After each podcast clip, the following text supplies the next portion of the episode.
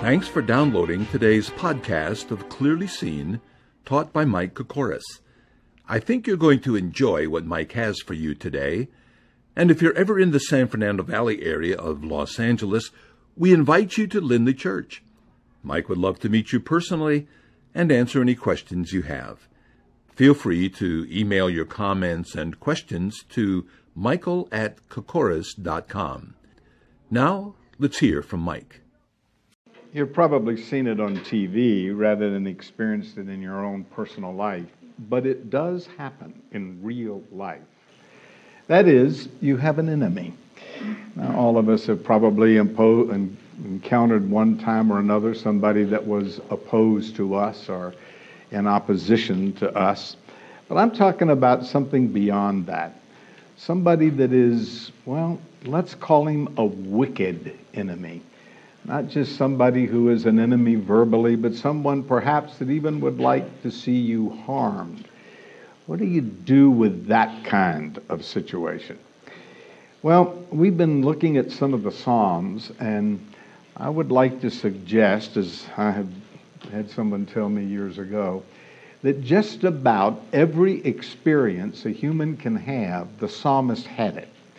There are 150 psalms, and as I've worked my way through them, I see that over and over again. Some of these experiences might not be yours this week, and some of these might not even be your experience so far in life, but they all happen to people today. And even though it might not be our current experience, we can learn from it. So, what I'd like for us to do today is take the next psalm in the order that we've been going through and look at when you're dealing with a wicked enemy, what do you do? Well, that was David's experience in Psalm 28. So, will you look with me at Psalm 28? David says, To you I will cry, O Lord, my rock. Do not be silent to me, lest if you are silent to me, I become like those who go down to the pit. Hear my voice of my supplication when I cry to you, when I lift my hands toward your holy sanctuary. Do not take me away with the wicked and with the workers of iniquity, who speak peace to their neighbors, but evil is in their hearts. Give them according to their deeds and according to their wickedness of their endeavors. Give them according to the work of their hands. Render to them what they deserve, because they do not regard the works of the Lord, nor the operation of his hands. He shall destroy them and not build them up. Blessed be the Lord, because he has heard the voice of my supplications. The Lord is my strength and my shield. My heart trusts in him, and I am helped. Therefore, my heart greatly rejoices, and with my song I will praise him. The Lord is their strength, and he is the saving refuge of his anointed. Save your people and bless your inheritance. Shepherd them also and bear them up forever. David begins by simply pleading with the Lord to hear him. He says in verse 1 I cry to you, O Lord, my rock. Do not be silent, uh, lest if you do, I go down to the pit. So the whole point is this I want to start with that little word. That is a reference to the grave. The point is, he seems to be saying that he's in danger of death. He's certainly in a serious situation. So he simply begins by pleading with the Lord to hear him. What is interesting is the way he addresses the Lord in that situation. He says, To you I will cry, O Lord, my rock? Wow. Of all the ways we refer to the Lord, have you ever called the Lord your rock? Uh, we call him our Savior. in the sense that he saves us from the penalty of sin by dying for us on the cross and being raised from the dead. We call him our Redeemer, which is another way of saying the same thing, actually. We are in bondage to sin, and as we grow spiritually, uh, he breaks that shackle of sin but it's that he redeems us. And the idea of redemption is that you pay a price to buy something back. So he has redeemed us from sin as well as saved us from the penalty of sin. We talk about him as Lord, uh, meaning he is the one we follow, he is the one who is our master. Uh, we talk about him as this is my, one of my favorites. He is our shepherd. And bound up in that is all kinds of nuances that he provides for us as a shepherd provides for the sheep, that he protects us as a shepherd protects the lamb. But in this passage, David calls him my rock. Why would he ever do that? And what's the point? Well, I think to really appreciate this, you have to know something about the land of Palestine. Uh, there is a legend, myth, that when God created the earth, he dispatched 10 angels with bags of rocks to stroll them over the whole planet Earth. And as they were flying over Palestine, nine of the 10 bags burst. Translated, Palestine is full of rocks. It's a very rocky place. Now, imagine David fleeing from one of his enemies, which happened several times in his life, and he's where? Among the rocks. So he looks around, he's being pursued by an enemy, and he says, The Lord is my rock. Now, what does he mean by that? well, just let your imagination run wild for a minute. I can imagine that means, at least in part, that he is my stability. I mean, when you're threatened to the point of thinking you're going down to the pit, that you're going to be facing death, then you would surely think the Lord is my stability when you feel in an unstable situation. I think that beyond that, and this perhaps gets at the real concept, that the Lord is his security. So don't just think of a small rock, think of a huge rock that you could hide behind, that would protect you if some enemy were coming after you. At any rate, he's in a dire straits, so to speak, and he acknowledges that the Lord is his rock. In that situation, the Lord is his solution. So notice again what he says in verse 1 I will cry to you, my rock, do not be silent, lest if you're silent, I go down to the grave, I die. In other words, he is simply saying, Answer my prayer. Uh, that's the point of verse 1. It's also the point of verse 2. But at this point, he expresses that in an interesting way. He says, Do not be silent. If I were going to put that in modern parlance, I would say, Lord, answer the phone.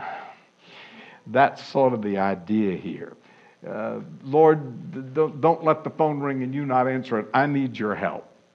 Now, look at verse 2. Hear the voice of my supplication when I cry, when I lift up my hands toward your holy sanctuary. Now, in the fact that he says, Don't be silent, and he, hot on the heels of that, says, Hear my prayer, there seems to be in here a sense of urgency. Hear me. I need you. Uh, this is a, a, a I, I'm in danger of an enemy. So, Lord, hear me now. Uh, matter of fact, I said a minute ago something about working my way through the Psalms. I've done that before, but I'm doing it one more time in a lot more detail. And this morning, matter of fact, for the last couple of days, I've been working in Psalm 102. And I got up this morning and I looked at this again and I thought, oh, wow. Listen to the first part of Psalm 102. Hear my prayer, O Lord. Let my cry come to you. Do not hide your face from me in the day of my trouble. Does that sound like Psalm 28 or what? It does. But he goes on in 102 and he says this Incline your ear to me. In the day that I call, answer me speedily. Look at your Bible. It's in Psalm 102, verse 2. Answer me and hurry up. Don't be silent. Answer the phone. I need your help now. Now, that strikes me as a way I wouldn't talk to the Lord, but I have. You ever done that? You ever been in such dire straits and you said, Lord, I, I, I need some help and I need it right now? I, I, I hate to sound like, Lord, speed it up, but the psalmist did it. So maybe that's what we should do. Lord, I need your help and I need it now. So that's sort of what's going on back in Psalm 28. But he also says in verse 2 Lift up my hands toward your holy sanctuary. Now, what is the point of that? Why is he saying, Lift up your hands? Uh, he's clearly saying, Don't be silent. Uh, he's saying, Hear my voice. Uh, he says, I cry. He says that in verse 1. He says it again in verse 2. But he says, When I lift up my hands toward your holy sanctuary. What is the significance of that? Well, apparently, this is symbolizing his dependence on the Lord. He's saying, Lord, the whole point of these first two verses is, Lord, hear me. And this last little expression is saying, because I'm dependent on you. Matter of fact, he says in verse 1 if you don't hear me, I'm going to the pit. I'm going to the grave. I'm going to die. So there's urgency in this, and there's this acknowledgement I am dependent on you. One author said, Prayer is an expression of soul dependence on the Lord for help. And that is exactly what's going on here. Now, that applies not just when you're facing a deadly enemy, but when you're facing a whole lot of other dire situations, does it not? But I just thought it was significant that he says, I lift up my hands, and that that apparently is an expression of, I'm dependent on you.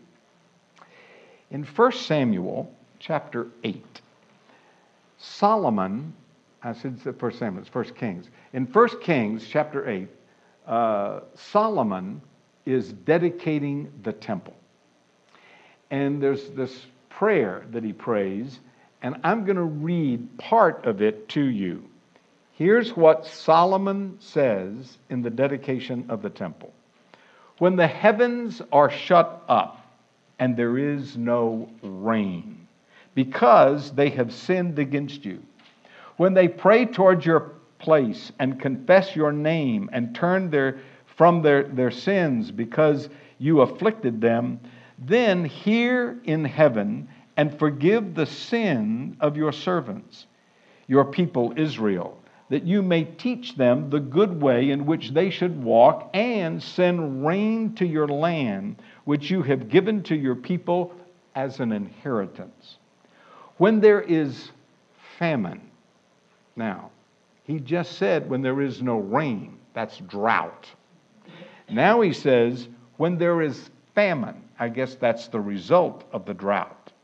When there is famine in the land, pestilence or blight or mildew, locusts or grasshoppers, when their enemy besieges them in the land of their cities, whatever plagues or whatever sickness there is, whatever prayer whatever supplication is made by anyone or by all your people Israel, when each one knows the plague of his own heart and spreads out his hands toward the temple. Then hear in heaven your dwelling place and forgive and act and give to everyone according to his way, whose heart you know. For you alone know the hearts of all the sons of men, that they may fear all the days that they live in the land which you gave to our fathers. Now, the reason I read this is because I noticed in Psalm 28 it talked about lifting up the hands, and I was intrigued where else that said. In Psalm 28, it's he's facing a deadly enemy.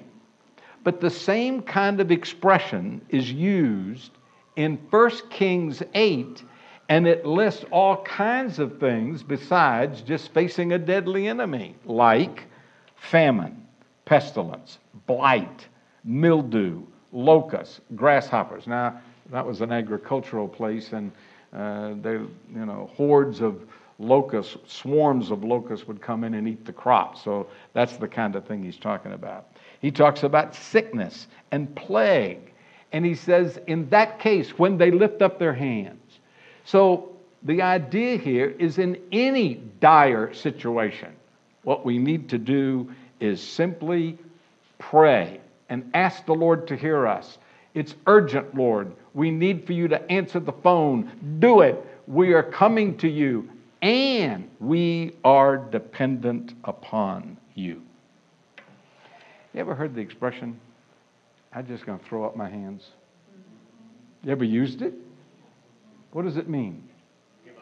I'm going to give up. I'm going to throw up my hands.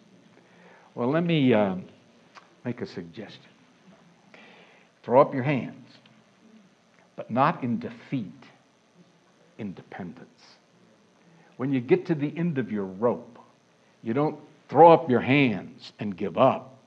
You throw up your hands toward the sanctuary. Say, Lord, I'm coming to you. So, regardless of the situation you're in, David's case, he was facing a deadly enemy. You might not be facing that exact situation, but whatever case you're in, throw up your hands not in defeat, but in dependence on the Lord. All right, that's the first thing he does. He just asks the Lord to hear him. The second thing he does is in verse 3 Do not take me away from the wicked, or with the wicked, and with the workers of iniquity, who speak peace to their neighbors, but evil is in their heart. All right, now at this point, he's shifting from just asking the Lord to hear him to asking the Lord to do something about these wicked people. So this is a shift of subject in the psalm. But notice he says, well, let me describe them. They have evil in their heart. And that's why I titled this, How to Deal with a Wicked Enemy. They have evil in their heart. But they don't come at you with a knife or a gun or an action just yet. They speak peace. So these people are deceptive. They are deceptive, deadly enemies. They are hypocritical. They say one thing, but in their hearts, they really are bent on something else. So, in that situation, they are headed for death. They are sinners and they're headed for death. So, David prays that he would be delivered from death, that he doesn't want to die with them. So he says, Do not take me away with the wicked. They are the ones that deserve this punishment. They are the workers of iniquity. They are the ones who speak peace and have evil in their heart. So don't lump me with them. That's sort of the idea here. So David asked the Lord, not to judge him with sinners who oppose him. He is saying, Don't abandon me to the fate of the wicked who ruthlessly plot, plot iniquity against other people, though they speak, speak smooth words and they speak of peace, but they're planning evil toward their neighbor. All right, so he's now talking about the wicked, and the first thing he says is, Deliver me. But what he really is after is this. Look at verse 4. Give them according to their deeds, according to their wickedness, and to their endeavors. Give them according to the work of their hands. Render to them what they deserve. That strike you as odd? In light of the New Testament, aren't you supposed to love your neighbor, even love your enemies? And here's a psalm saying, in essence, Lord, destroy them. I mean, we're talking now about the enemy. This is really the heart of the psalm. And he's saying, Deliver me, but destroy them. Interesting. What is going on here? Well, I think there are a couple of things we need to note that are very important. One is, he is saying they deserve this. Notice the word according is in this verse three times. Look at verse 4. Give them according to their deeds, according to the wickedness of their endeavors, give them, according to the work of the hands. Render them, and here's the key, what they deserve. So he is simply saying, These people are wicked. So, Lord, they deserve uh, punishment. So give them according to what they deserve. This is justice in its purest form. So if you look at what we've seen thus far in this psalm, he has asked for God's favor in essence. Uh, he's asked that he be delivered from these hypocritical sinners. And then he's asked that they be justly punished. Now, there's more to this, and this is very important. Look at verse 5. He says, Because they do not regard the works of the Lord, nor the operation of his hand, he shall destroy them and not build them up. Ah, this is important. In verse 4, he's saying, in essence, judge them because they deserve it. In verse 5, he's saying, judge them, not just because of what they've done, but because of they did not acknowledge the Lord.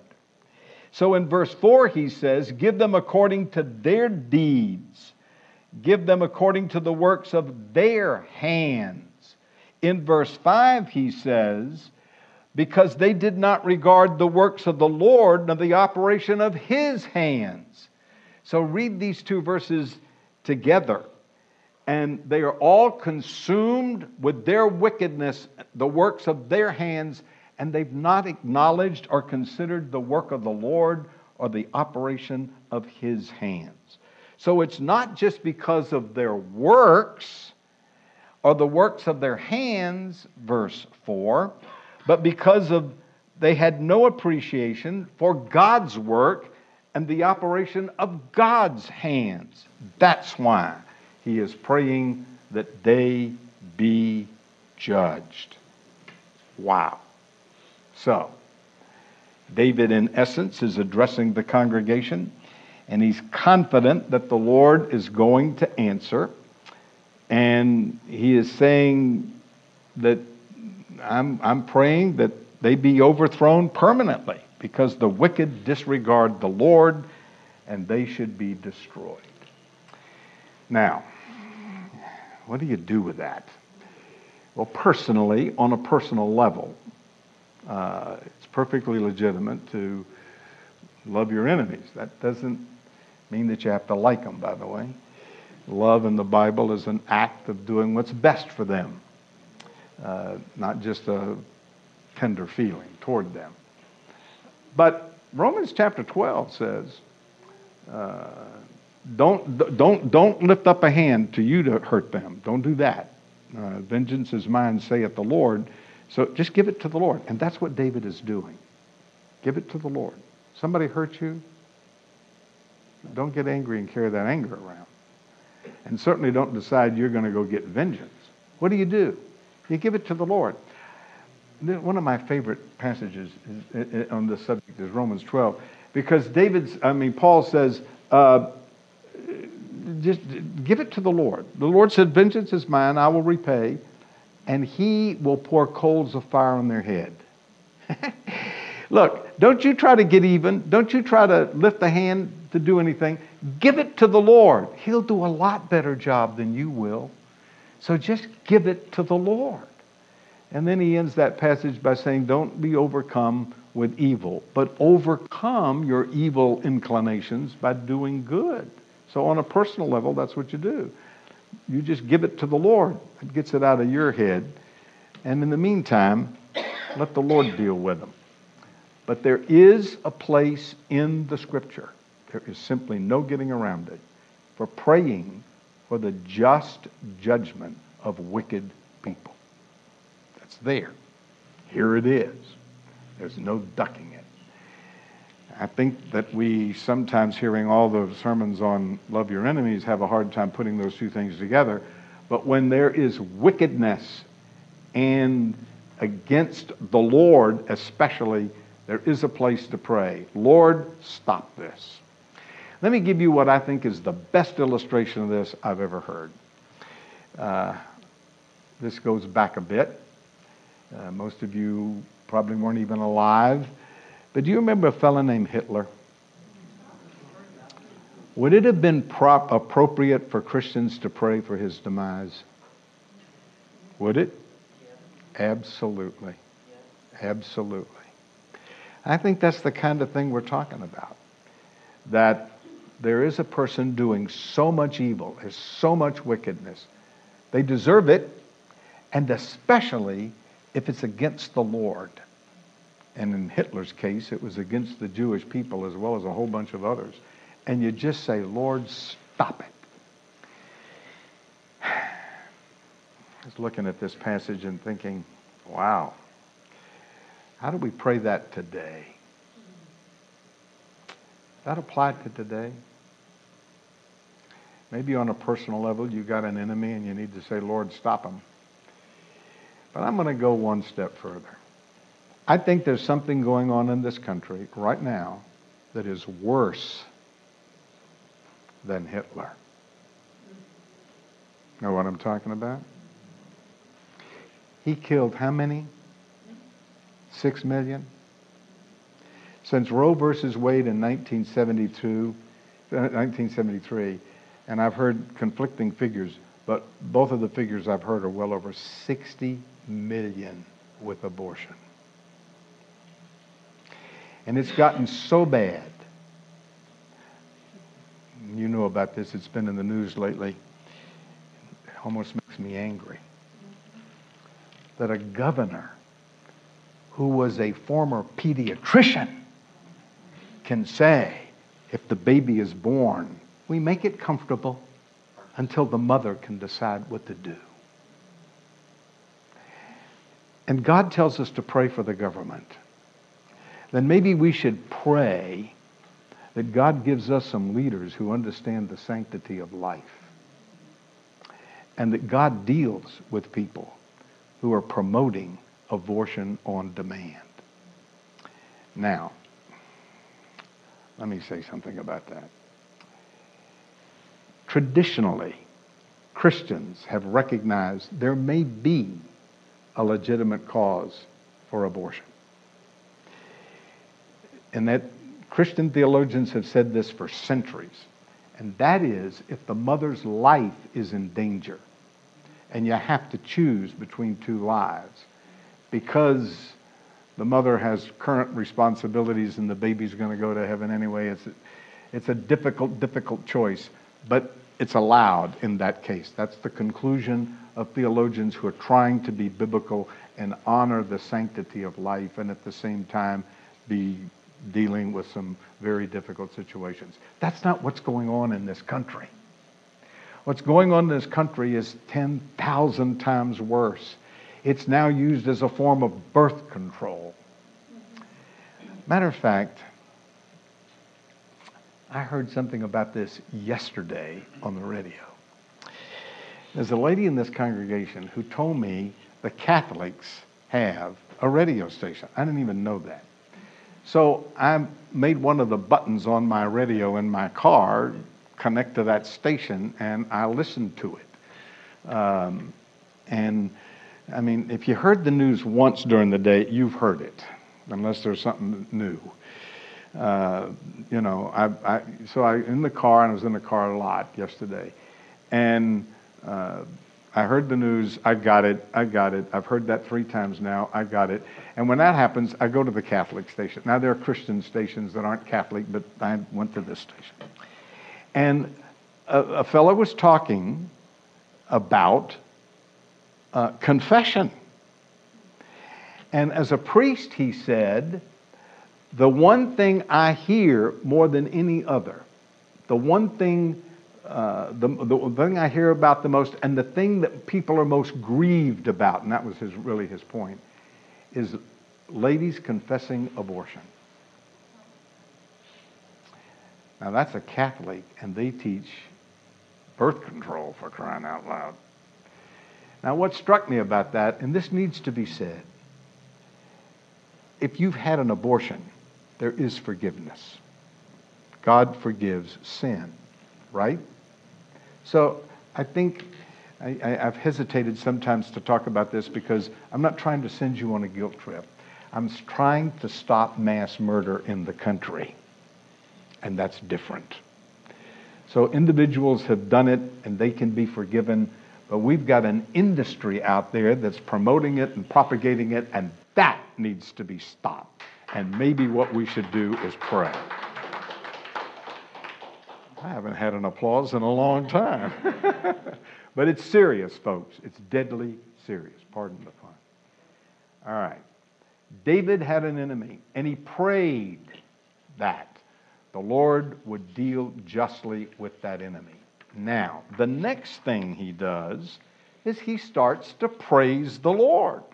Look at verse 6. Blessed be the Lord, because he has heard the voice of my supplication. So at this point, apparently, God has heard his prayer, and David now says, Great, let's praise the Lord. Now, let me ask you, did you expect anything else in the Psalms? I mean, how many Psalms do you have to read before you get it that a major, major, major point and the point of the Psalms is whatever's going on, praise the Lord. So this one's no different. He says, Blessed be the Lord because he has heard my supplication. And the implication is that he has answered me. So the psalmist believed the Lord was going to answer his prayer because the psalmist believed that God promised to answer prayer. Now, that perhaps is underneath this verse. Now, the Lord answers prayer. If it is according to his word, and if you're trusting him to do it, if it's done in faith. So, he is simply saying, The Lord heard my voice and he heard my supplication. And the point is, I'm going to praise him. He says in verse 6 Blessed be the Lord. Praise the Lord. He answered my prayer. Now, let me ask you a question. You had an answer to prayer lately? Have you? Did you, did you thank the Lord? Some do, most don't. Um, and I think that unfortunately, when we're in dire straits, we pray when we have no place else to go. And then we forget to thank the Lord. So I just want to underscore God answers prayer, and when He does, we should thank Him. I read a story about a little sea coast town where ships began their trip across the ocean. And there was a small church in that town. The pastor was accustomed to printing a year end statistical report for his congregation. One year, the parishioners noted an unusual entry in the report. Among the records indicating the facts and figures about the membership roll, there was this notation missing at sea nine. The members of the congregation didn't know of any member who had been lost at sea, so someone asked the pastor what he meant. Well, he replied, During the year, 11 of you asked me to pray for family members or friends who were going out to sea. Because I only heard two of you ever publicly thank the Lord for the safe return of your loved ones, I assume the remaining nine are missing. So I included them in my report. We need to thank the Lord. Now he continues that in verse 7. He says, The Lord is my strength and my shield. My heart trusts in him, and I am helped. Therefore, my heart greatly rejoices, and with my song I will praise him.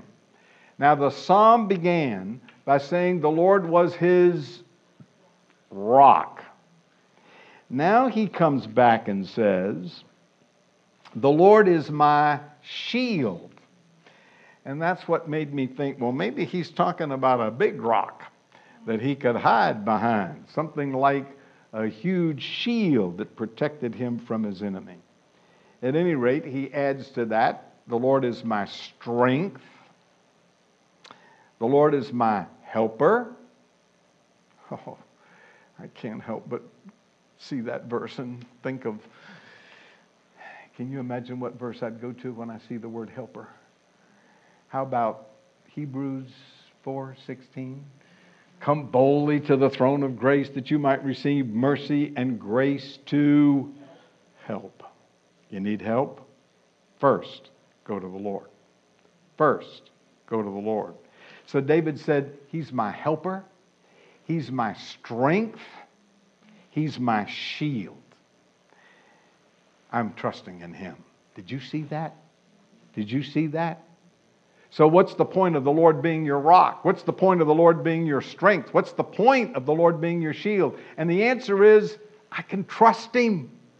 I can trust Him to protect me. And the verse, the passage, Psalm starts out with I'm about to go down to the pit. I'm facing death. And he ends with saying, But the Lord's my helper. He's my strength. He's my shield. I'm going to make it.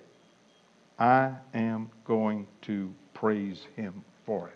Now, the key word in verse 7 is the word my. Look at it. The Lord is my strength. The Lord is my shield. My heart trusts in him. My heart greatly rejoices. With my song, I will praise him. So it's got to be personal, or this is of no value. I can stand up here and say, The Lord is a rock, the Lord is a shield, the Lord is strength, the Lord will help you. But until you personalize this, it is of no value to you. It is my strength, my shield, my help, and therefore my trust. And I will praise the Lord. So David is saying the Lord was his source of strength and defense. And that because of that, he is sure that the attackers, the enemy, the deadly enemy, the evil enemy will fail. And the result of that will be I'm going to praise the Lord for his answer to prayer. Someone has set this uh, passage to verse that goes like this The Lord is my strength, he is my shield. On him my heart relies, so I am helped, my heart exalts. To him my thanks arise, for all his chosen people too. The source of strength is he, and for his blessed anointed Son, his saving strength shall be. All right? How we doing? Got it? Real simple. Lord, hear me. Here's my petition. Judge these people. And when you do, I'll praise you. Got it? We're at the end of the psalm, right? I mean, I mean, if you get down to where the Lord answered prayer and you praise the Lord for it, we're at the end of the process, right? Sure. I mean, isn't that the ultimate point that we learn to praise the Lord? Absolutely. The only problem is there are two more verses left in this psalm. So apparently there's something else. Look at verse 8. The Lord is my strength. He is the saving refuge of his anointed. Now, he's saying the Lord is his strength. He just said that. Now he adds to that, he's the saving, the saving refuge of his anointed. Now, anointed is in the Old Testament, they anointed the king with oil uh, to put him into office. And uh, he's the king, and apparently he's being threatened. And so he's really saying in this verse that the Lord was the shield for me, for God's anointed. But this has to do with people because he says uh, he is the saving refuge of his anointed, and being king, that includes other people. But that really comes into focus in verse 9, where he says, Save your people and bless your inheritance. Shepherd them also and bear uh, them up forever. So he ends the psalm not just by praising the Lord, he includes that, but by praying for other people. Interesting. We sometimes don't even get to the point of praise, but even if you do, maybe beyond praising the Lord, you ought to pray for other people. Now, notice what he prays for save them. Well, that in essence is what he's been praying for himself throughout the whole psalm. And as you've heard me say before, save in the book of Psalms is deliver me from this mess I was in. In this case, the pit. Bless them. Lord, don't just save them, bless them. The idea behind blessing is benefit them. Don't just save them, bless them. Isn't that good? Then he says, I love this.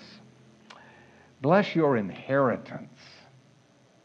Bless your inheritance. He didn't say bless the people. He says to the Lord, You bless your inheritance.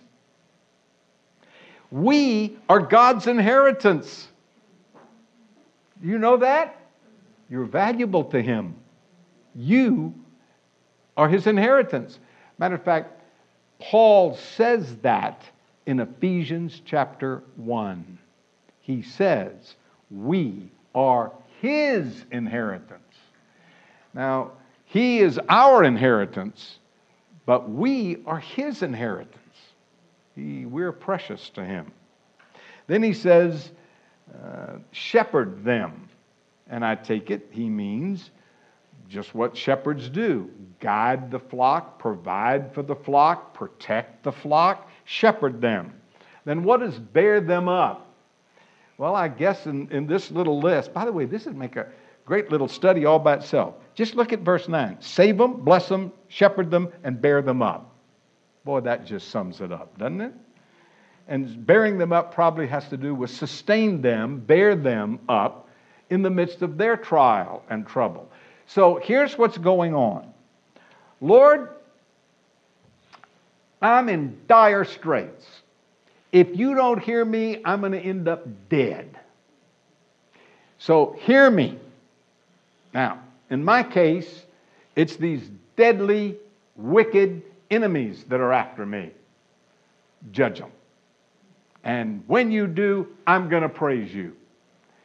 Now, your next job is to say, and by the way, I understand what you're going through, and I'm going to pray for you. The end result is not just what God does for me. The end result is not just me praising the Lord. The end result is me learning from all of this to minister to somebody else. Now, hear me, and hear me carefully.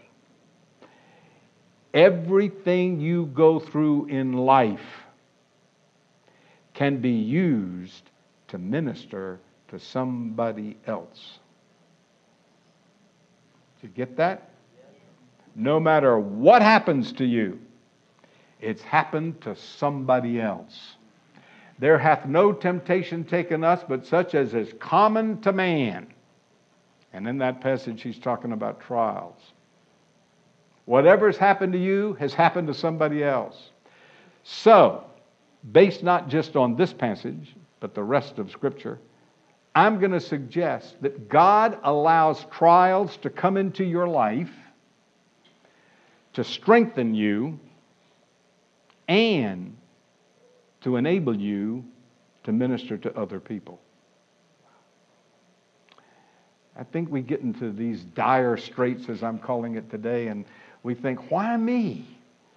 Why me? Why did God allow this to happen to me? You ever think that? Sure, you did. If you're human and thinking, you thought that, right? Well, let me tell you why it happened. Because God is a good father. And he know, what he really wants is for us to become spiritually mature and strong. And he knows in order to do that, he's got to put us through the exercises. Because if life were at ease and you were a couch potato and you never got off that couch, you'd be weak and flabby and not strong, right? So, what does the coach do when you go out for a team? He makes you run and run and run. That's the best thing in the world he can do for you if you're going to play this game. Now, God's a good coach. The Bible calls him a shepherd. So, he lets you go through those trials so you can be strong and mature and not just weak and immature. I've thought this for a long time. There are a lot of ramifications to this, but I think the current generation is raising a crop of kids that, that don't know how to face life. And the latest example of that is the college scandal. Have you heard about the college scandal? Would you like to know what I think about the college scandal? Yes. Good, because I'm going to tell you. Here are parents, obviously with a lot of money, that are going to get their kids into some prestigious school because they're going to pay money. So they're cheating the school, right? Is that cheating the school? No, it's not cheating the school. It's cheating the kids. Because if you don't have to go through the rigors yourself and you study and you make it on your own, then it's all a farce. Those parents aren't teaching the, cheating the schools. Those parents are cheating their own kids. God is a good parent. So he's going to let you go through dire circumstances so you can learn to do what? Trust him. Right? That's why you're going through what it is you're going through. So you can learn to trust Him. And as soon as you learn to do that, that you go teach somebody else to do that. Got it? You got it. You got Psalm 28. But remember, the key word is my. It's got to be personalized. You got to do this. All right. I want to sum this up, and I want to. Uh, the real point of the psalm, and I've made it broader than that because the scripture does, but the real point of this psalm is that David is facing a wicked enemy and is with the prospects of dying. And I don't want to lose sight of that. That's an extreme example, and most of us don't face that every week, but that's what David faced in that situation or any other dire situation, the rules apply.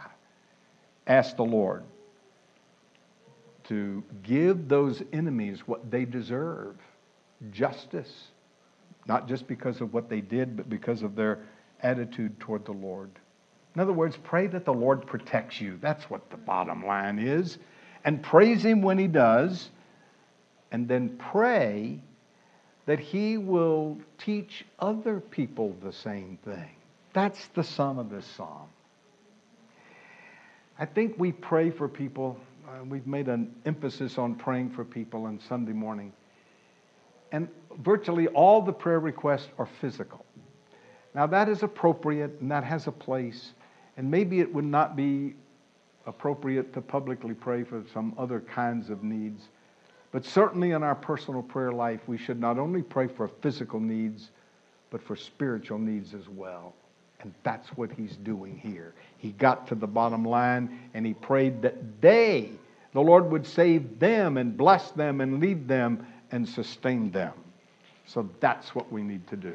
But to come back to the main point of this psalm, which in principle applies to other situations, the Lord will protect you when you trust Him. Amen, amen, amen and amen. In the 19th century, there was an evangelist named D.L. Moody. He was the Billy Graham of the day. D.L. Moody had a song leader named Ira Sankey. Ira Sankey was uh, the song leader for crusades both in other parts of the world and in America as well. One day he was traveling on the Delaware River on a steamer, and there were some people aboard who recognized him, and they asked him to sing a song that he had composed. He was glad to sing for them, but said he would rather sing a hymn written by William Bradbury Savior, like a shepherd, lead me. So he sang that hymn. And as he sang, he invited the people to join in with him and sing that familiar hymn. When he finished, a man came up to him and said, Were you in the army, Mr. Sankey? Yes, he said. I joined in 1860. Did you ever do guard duty at night in Maryland about 1862? Yes, I did. The stranger then said to Sankey, I was in the Confederate Army and I saw you one night in Sharpsburg. You were wearing your blue uniform and in my gun sights as you stood there in the light of the full moon.